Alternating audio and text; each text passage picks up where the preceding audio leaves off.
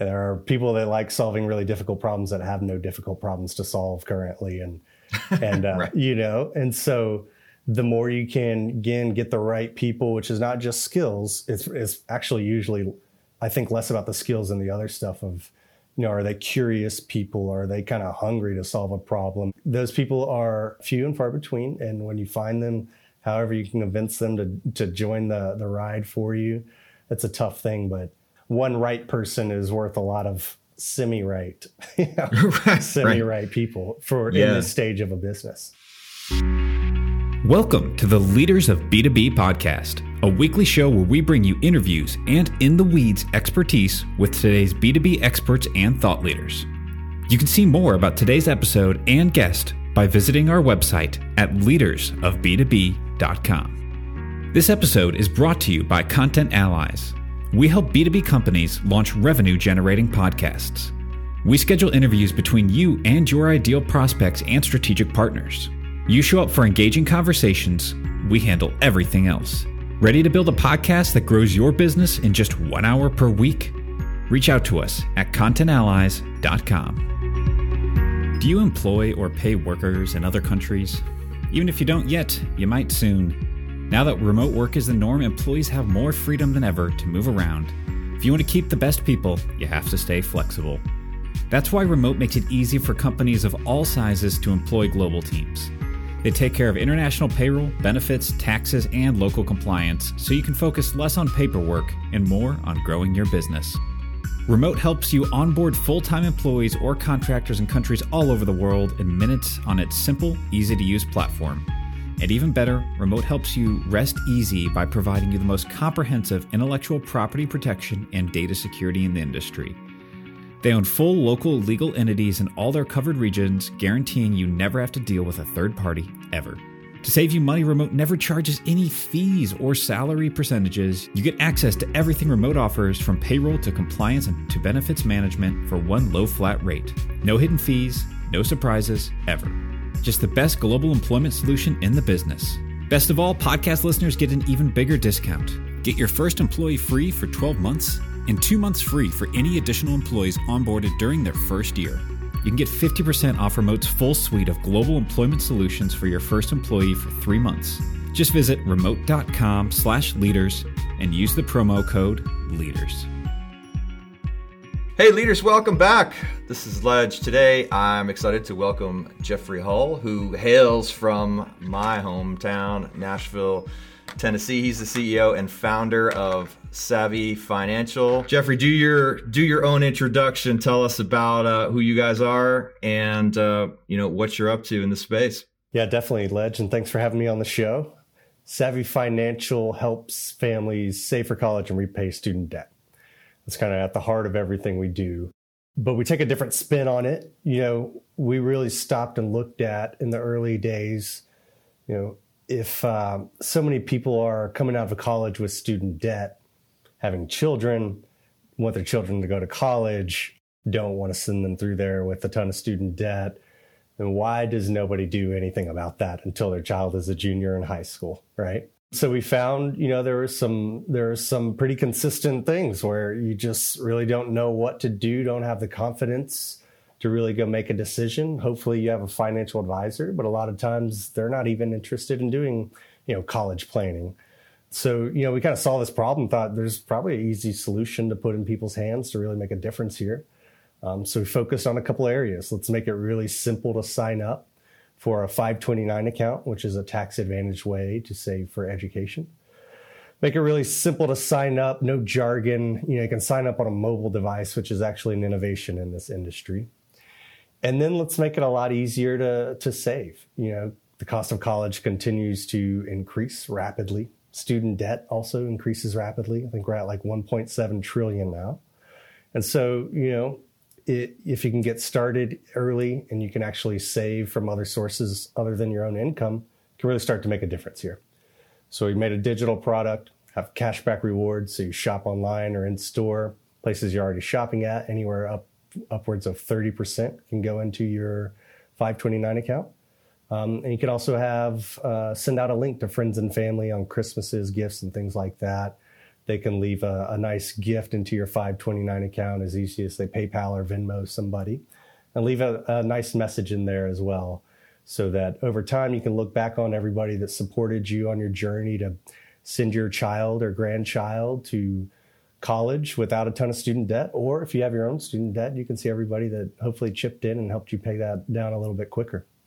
Um, so in a nutshell that's that's kind of what we do. You know really just like i said help families save for college or repay student debt in the most frictionless way possible yeah i mean obviously that's the vision driven approach to to business, you know, sort of like that doesn't have a lot of the nitty gritty details. You kind of set out and you kind of go emotionally linking to this, you know, really important and stressful thing that obviously parents go through. Um, I think you're you're a parent, I'm a parent, so you know, always thinking about the saving for college. Probably too late, you know. Try to that's right.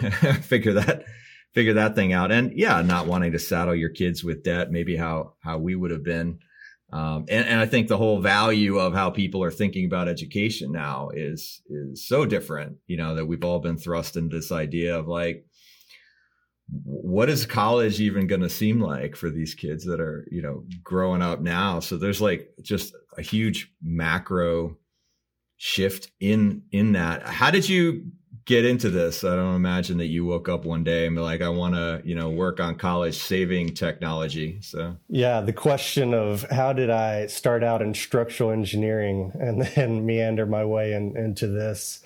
There's a common thread in probably everything that I've done. So, my, my, um, which you wouldn't know if you just looked on my LinkedIn. My background is in structural engineering uh, undergrad and graduate degree from from this UT, which is a, a, di- a, different UT than my wife went to, which uh, yep, yep, which we finally discovered after dating for six months. You know, although we were talking about different UTs this whole time. But um, no, it's uh, you know I went there and I went into a field called forensic engineering, which is you know taking everything that's uh, in the textbooks, all the equations that you learn in engineering, and actually applying it in a really scary environment, which is the real world, which is going out and, you know, uh, a building that was hit by a tornado, understanding obviously the roof blew off, you can see that, but should it have? Is it safe to go in? And so, you know, all the things that you're doing become, you know, a lot more real world and a lot less theoretical uh, right away. So, you know, I think that that's something that always kind of interested me is like, equations are good, math's good, theory's good, but let's let's you know put something out in the real world that actually has an impact on people. Like that's that's kind of where the sauce has always been for me. Um, so I did that for a few years. I got uh, I got a little I got a little tired of it, and um, actually I got to the point where I was going to have to study for six months or a year to be licensed as an engineer, and I was said, yeah. if I'm going to put a year to something, is this what I want to put a year to? And uh, turns out it wasn't. and so uh, from there, I made my way into the MBA program at Vanderbilt. And that was kind of a reset for me, a time to say, what is it that I actually want to do with my life here? I don't know if, if most people use the MBA as a sandbox, but that's kind of what it was for me. Let me go dabble in a lot of different things and figure out, you know, where does Jeffrey Hull go from from this point forward now that he's finally a recovering engineer and not a practicing engineer. Um, so you know, in the MBA program, you know, I, I, you did the typical recruiting thing. I abandoned that pretty quickly. I decided uh, there's probably, uh, you know, that's probably something that, that excites me a little bit more than that. Started hanging out with a lot of the people in corporate innovation. Um, spent some time with Nashville Capital Network, um, you know, kind of early stage uh, VC fund here in Nashville. And also you know got really plugged into the startup community along that same line uh, that same time which shows just how nerdy of a person i am. I started really getting into this field of study called behavioral economics or behavioral finances which is really just all about how do people make decisions with money I mean, there's a whole field of study of just how do people you know, make decisions in general, and this one's focused specifically on money. And I started getting really excited about that. I thought, you know, this you know, so much about the way finances are presented to us are counterintuitive to the way that you know just humans naturally think and this is a whole field of study that recognizes that and says you can kind of tap into that and help people make decisions that they actually want to make And so that's when, you know, all of those things kind of coalesce, right? Corporate innovation, you know, venture capital, startup, you know, behavioral, you know, just studying the brain a little bit. And I was like, there's there's an opportunity here. Let me go figure out what it is. And so then I just started talking to people about, you know, when do you care about finances? And, you know, very quickly when you when you have a child, which you and I know now, yeah, over on the other side of that, when you have a child, you know, when you get married, things change a little bit. When you get uh, have a child, things change a lot.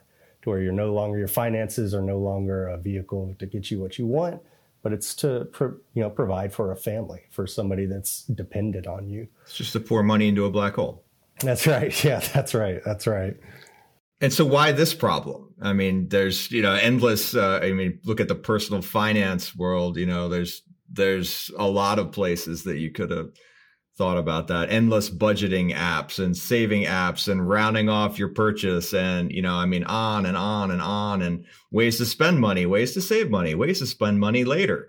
You know, and so this particular thing jumped out at you. How did you identify it and you might maybe i don't know maybe you had like a more structural way of doing that because i think what an mba or you know like the approach engineering type of approach that you might have took would be like all right you know i actually did study this and think about the problem it just didn't kind of pop into my head and i decided to do it that's right you know when i you know when i started down that path of of having these conversations with people when you care about money you know that was always the thing is like if you're gonna put a tool in somebody's life, you have to put it in their life when they care about it.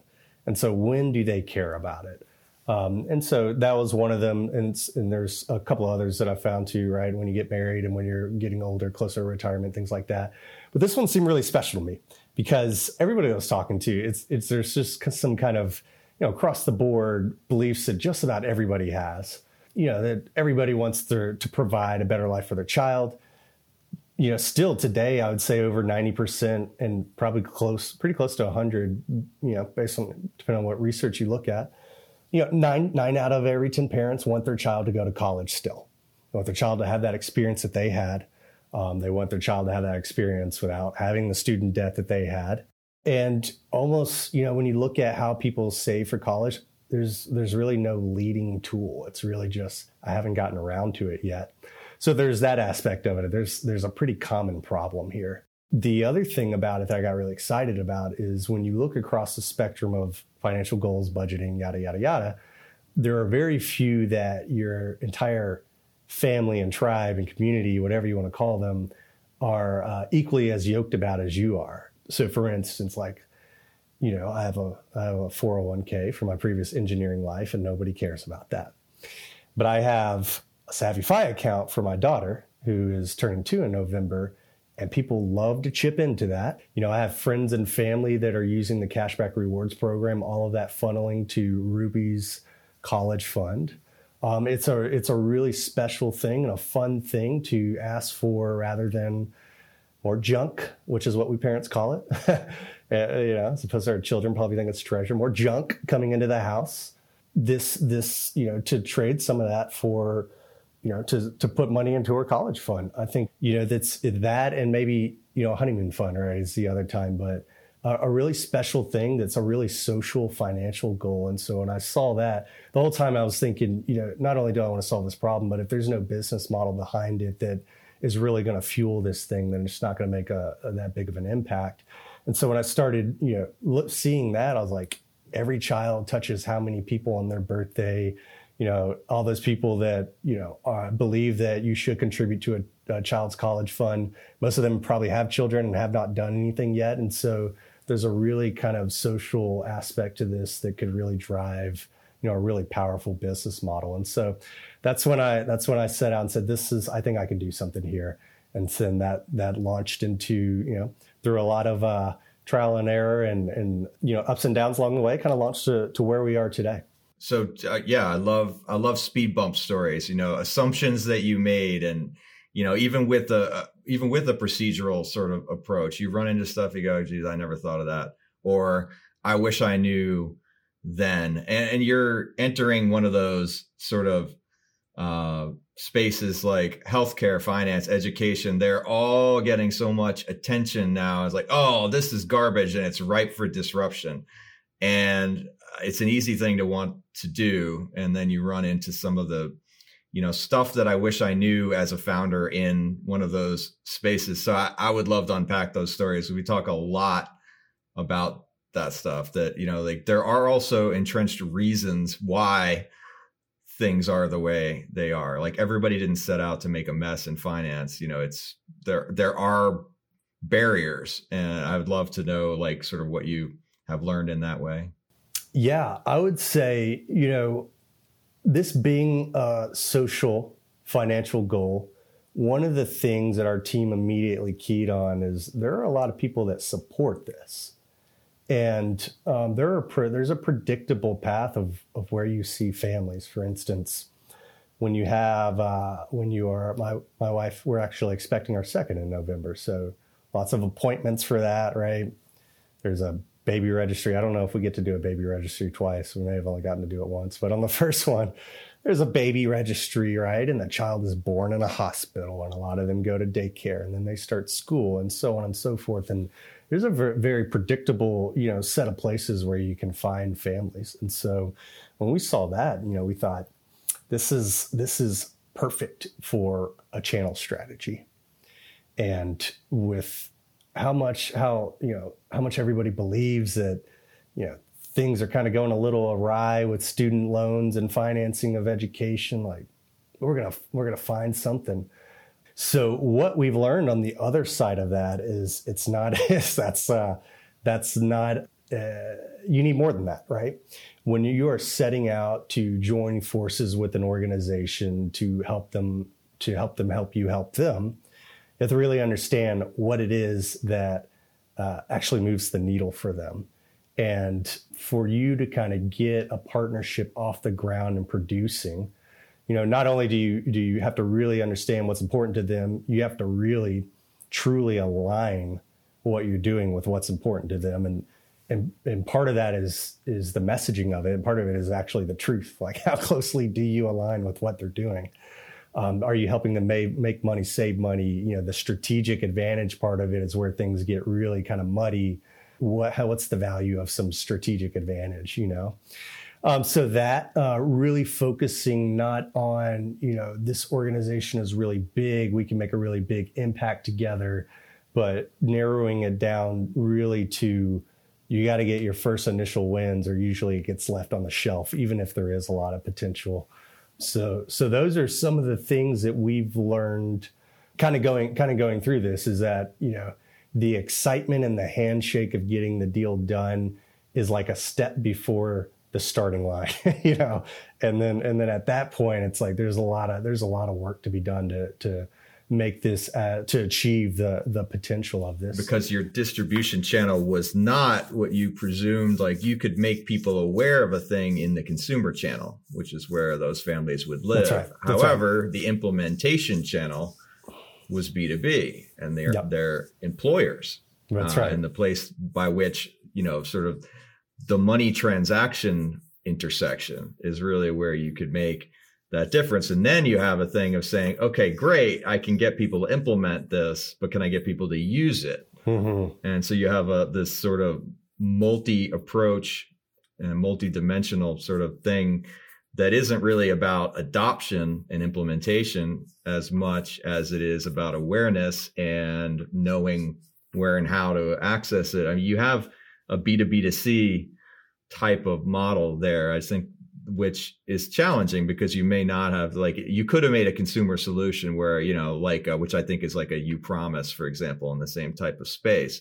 You actually wanted to have you know something upstream and a business sale is a whole lot different than getting people to use something. Yeah. that's right. That's right. And and that's probably didn't really dive into this too much yet but another one of the things we we saw early on when we were wrapping this all together we want a product we want a business model want it all to be designed together. You know, we had a lot of people when we were searching for our channel say this is an employee benefit. So that's actually where we focus most of our efforts now is in the employee benefit channel. There are, it made a lot of sense, right? It made a lot of sense on paper where how many people would be saving for retirement if they didn't have a 401k through work? Like very few, right? Even though there's a ton of IRAs out there, um, options, very few.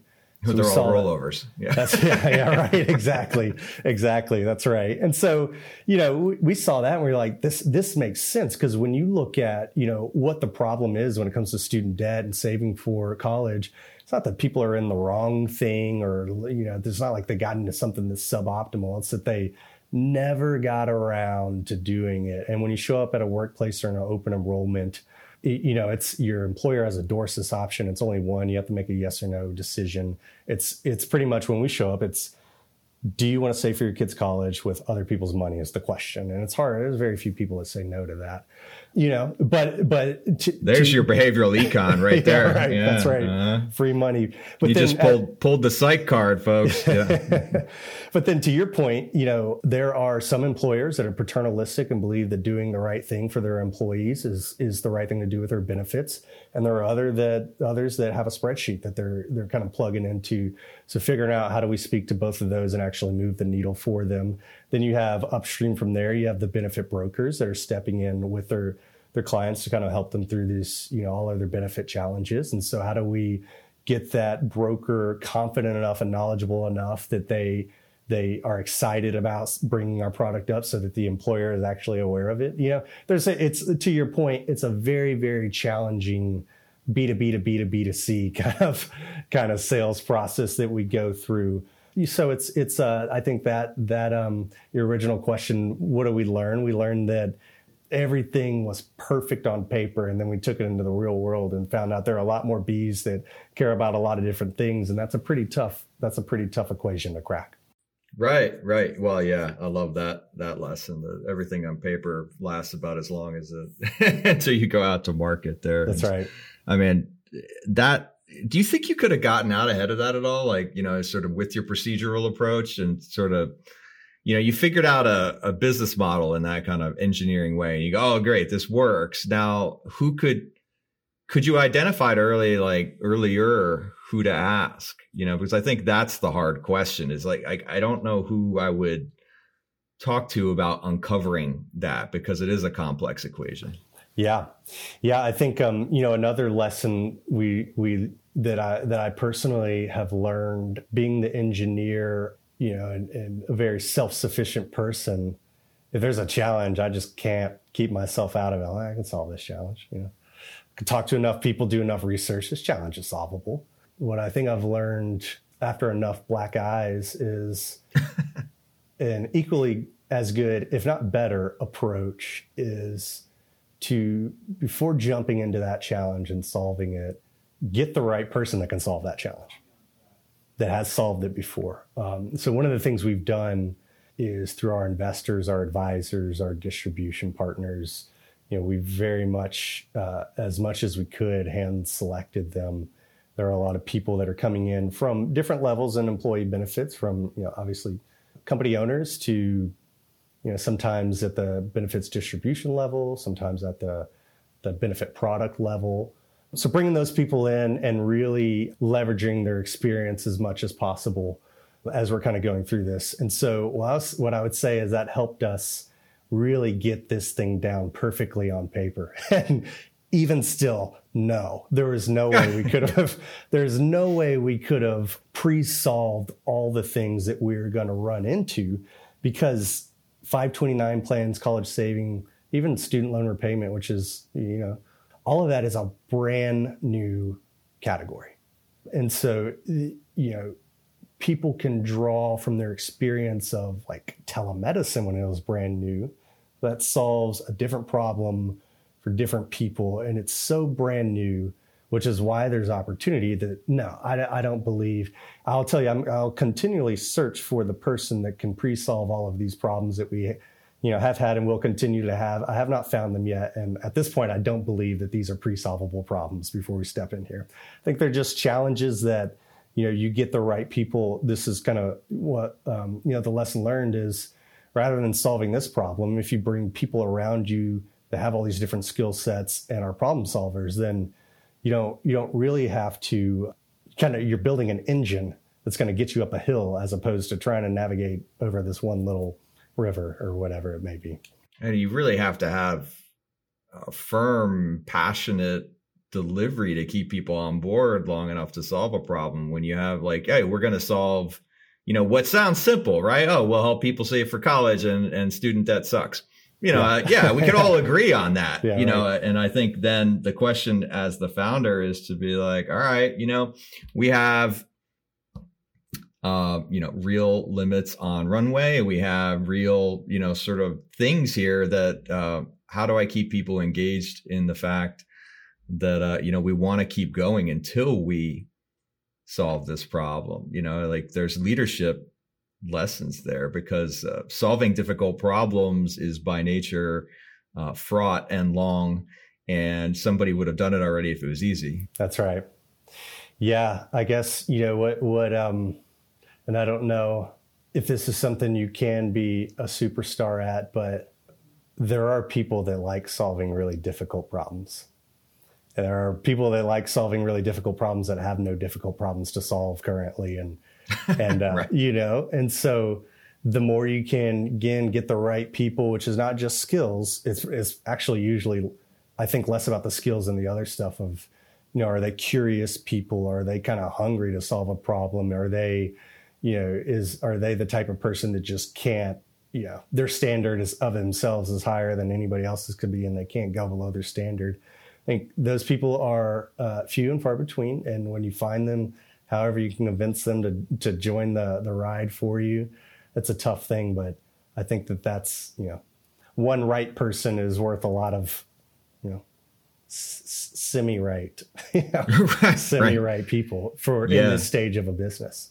Yeah, absolutely. Um, and you know, I think you're balancing there and like the intrinsic and extrinsic rewards of you know, kind of.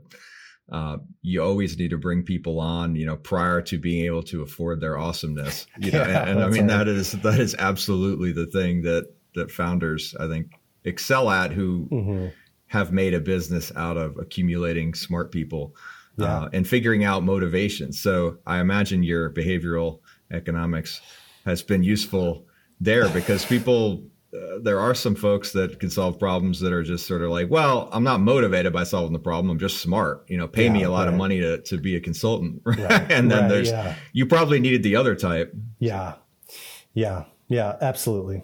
So, how many years have you guys been at it? And, you know, what is the, what's the path look like now having, you know, sort of had that learning and distribution experience. You know, I, I think that showing up every day is is the challenge to stay focused and grow and address all the things. Like you get pulled a lot of directions. Yeah, I think where we are right now. So we've been we've been around for about three years. I've kind of gone through different phases with the company. One is solving all the um, the fintech challenges of putting one of these products together, which is which are non-trivial. The fin part of fintech is the non-trivial part, right? going from there to to saying like the first the first this looks good on paper. Let's put it in the real world of getting you know friends and family and those types on the platform to see does the money go where we think it'll go? And it, it absolutely did every time. Are people using this gifting feature? Are people willing to give gifts? Absolutely. That's happened. Kind of added on to the product with the cashback rewards. Are people going to use that? And they are. So going from there to it went from there to all right well let's search for our channel we did some early rollouts with some employers and we we saw exactly what on paper we thought we would see you know which is that they uh, you know an anecdote the one that, I, that really sticks in my head is when we were first doing this we'd show up at a workplace we'd do a little pitch we'd have people come in and sit down and do one-on-ones. And one of the one of the um, parents i spoke to you know is, is, uh, said i'm so thankful this finally showed up here I wish this was at my daycare or like I've just been wanting to do this and the fact that it showed up here in front of me I can finally do this. And so we we got enough of those stories where we said this is employee benefit. And from there we went into, you know, how do we reach a lot of employers and started down that, you know, kind of strategic partnership, distribution partnership with benefit brokers.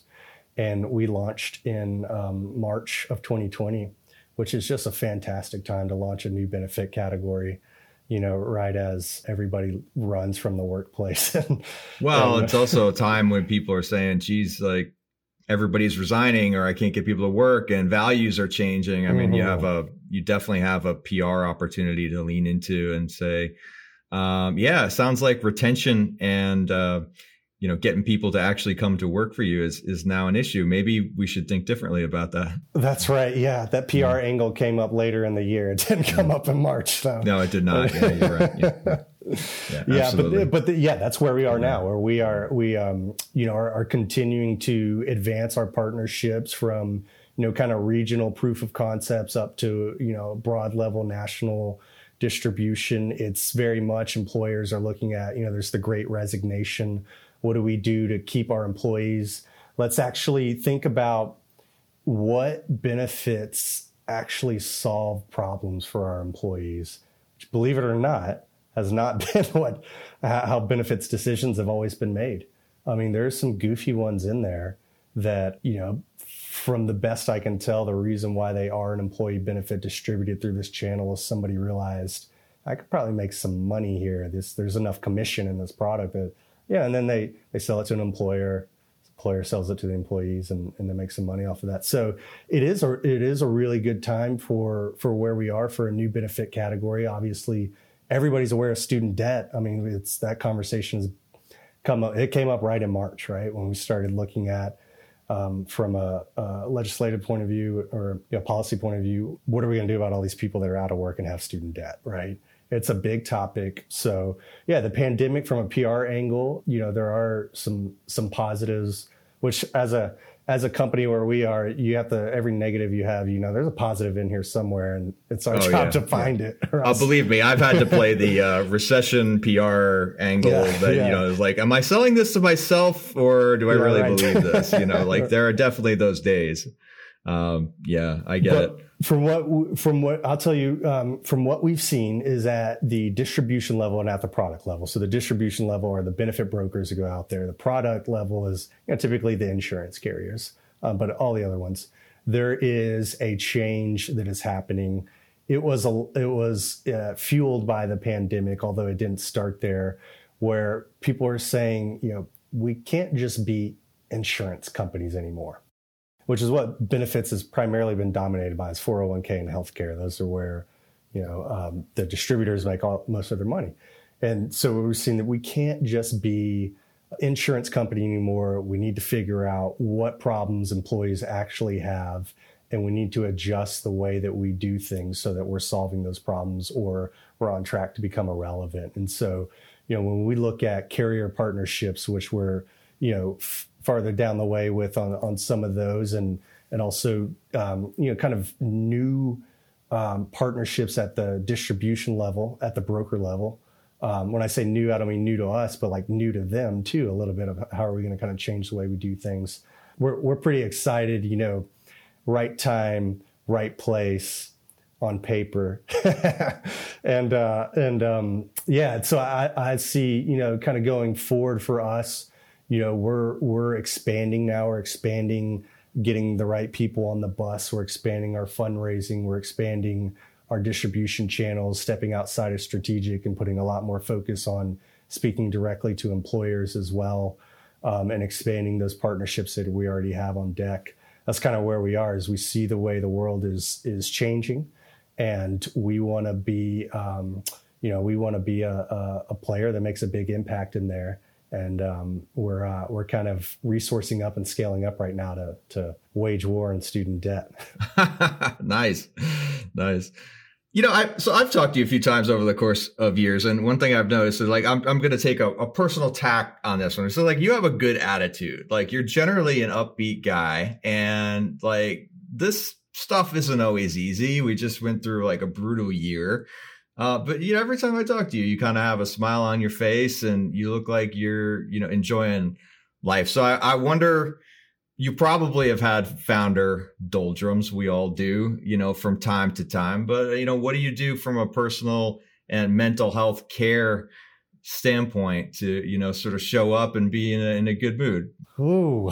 well, sometimes I talk to people and they're grumps, and you know, I'm just yeah. like, I don't know. You know, Jeffrey's usually in a good mood, and he seems like a happy guy, and you know, things aren't always easy in startup land. So, you know, yeah. I think we we aren't honest enough about mental health in our, yeah, yeah, our space. You know, yeah, for sure. So, um, yeah, the the workout workout work out. you know, the um the you can take a lot of losses in a row doing this and uh eat enough and get enough rest, you can get a win in the gym. so, so it's a small way to go get a little win there Yeah. and and to, you know, kind of release a little frustration. So there's definitely that. I'll say that one of the uh, you know, there's a lot of stressors that come with being a parent, but Ain't one of the the perfect moments I have every single day is when I put my daughter down.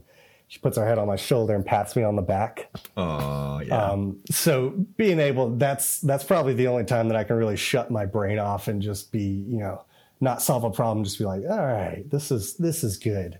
You know. Um, so there's there's those things. I think, you know, there's a lot of I spent a lot of time, you know, um, again, nerdy, just learning about myself, who I am, what kind of personality I have and and what are the things that stress me out? What can I do to to because you can't really stop yourself from getting stressed out. It's more just like how do you get back on the how do you get back in the seat and keep driving after that. So I spent I spent a lot of time just trying to figure out who I am, you know, and and and why are these things? Because when you when you you know the the world can come crashing down on you. It can seem that way, but it's never reality.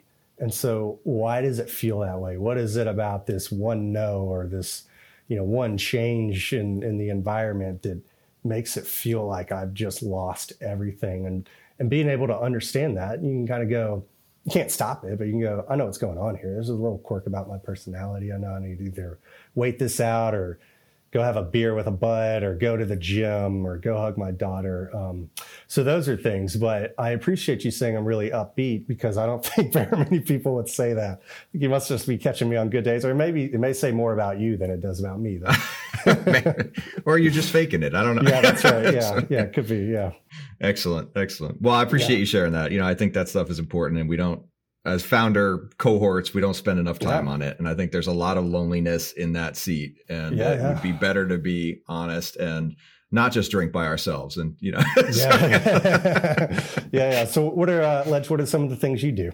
I sometimes have those good habits you described, but I, I do think I do think there's a lot of um, you know there's a lot of time that spending with kids is definitely beneficial, and, and it's interesting because you know like you know as parenting it's a total beatdown, just like being a startup founder. I actually call them my organic That's startups. You know, so but look, can you can you get any better than your kid giving you a hug and going, "Good job, Yeah. daddy"? You know, so my, I don't know. My kids went on my YouTube channel and you know, like they're like my two fans and they write Yeah. me comments, and I was Yeah. like, "This is this is cool." I do yard work. I like to go out and you know chop stuff down, Mhm. and um, it doesn't look better when I'm done, but you know, it's just it's just cathartic. Uh, music, you know, I should work out more, but you know, you do what you can, right? Yeah. So That's right. but uh you just try to you know have good conversations make good uh make good choices and ride the wave a little bit you know like you're right some days just suck Yeah. you just kind of go like i'm not going to feel this way later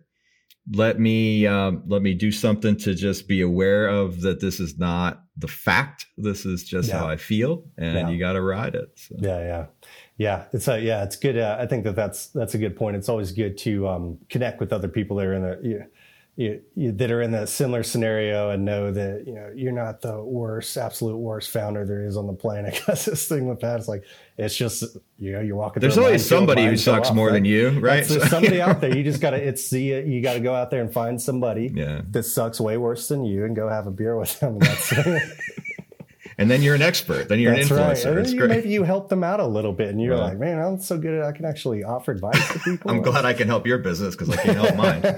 Right? Oh, there's some honest stuff. We should do another one just about that. yeah, yeah, absolutely. Well, Jeffrey, this is fun, man. For, thanks for coming out. I'm glad we did this. Uh, if anybody wants to get in touch with you or you know Savvy, uh, what's the best ways to do that? I mean, you're obviously tapping into important stuff, and you have good Yeah. insights, you know, for for founders. So both sides of the fence. Yeah, yeah, definitely. I think um, you know we we love connecting with people. Hopping on our LinkedIn page, S A V V Y F I. So it's the word savvy and the first two letters of financial mashed together.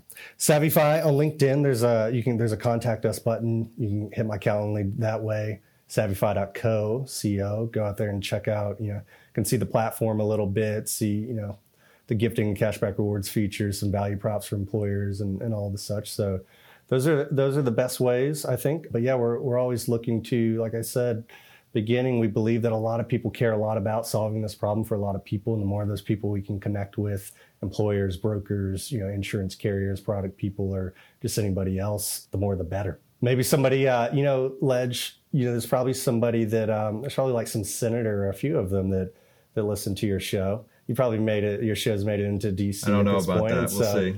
We'll get some of those guys to reach out and change some policy for the 529s to make it easier for employers to contribute. That'd be a that'd be a solid right there as well. Okay, yeah, we'll, we'll see if we can tap the lobbyists for the That's next right. one. well played, well played. Yeah. Thanks for coming out, Jeff. Yeah. Appreciate it, man. Thank you, Ledge. Thank you for listening, and we hope you enjoyed this episode of the Leaders of B2B podcast. If you enjoyed the show, please give us a five star rating. And as always, you can see more information about this episode and all the resources mentioned at leadersofb2b.com.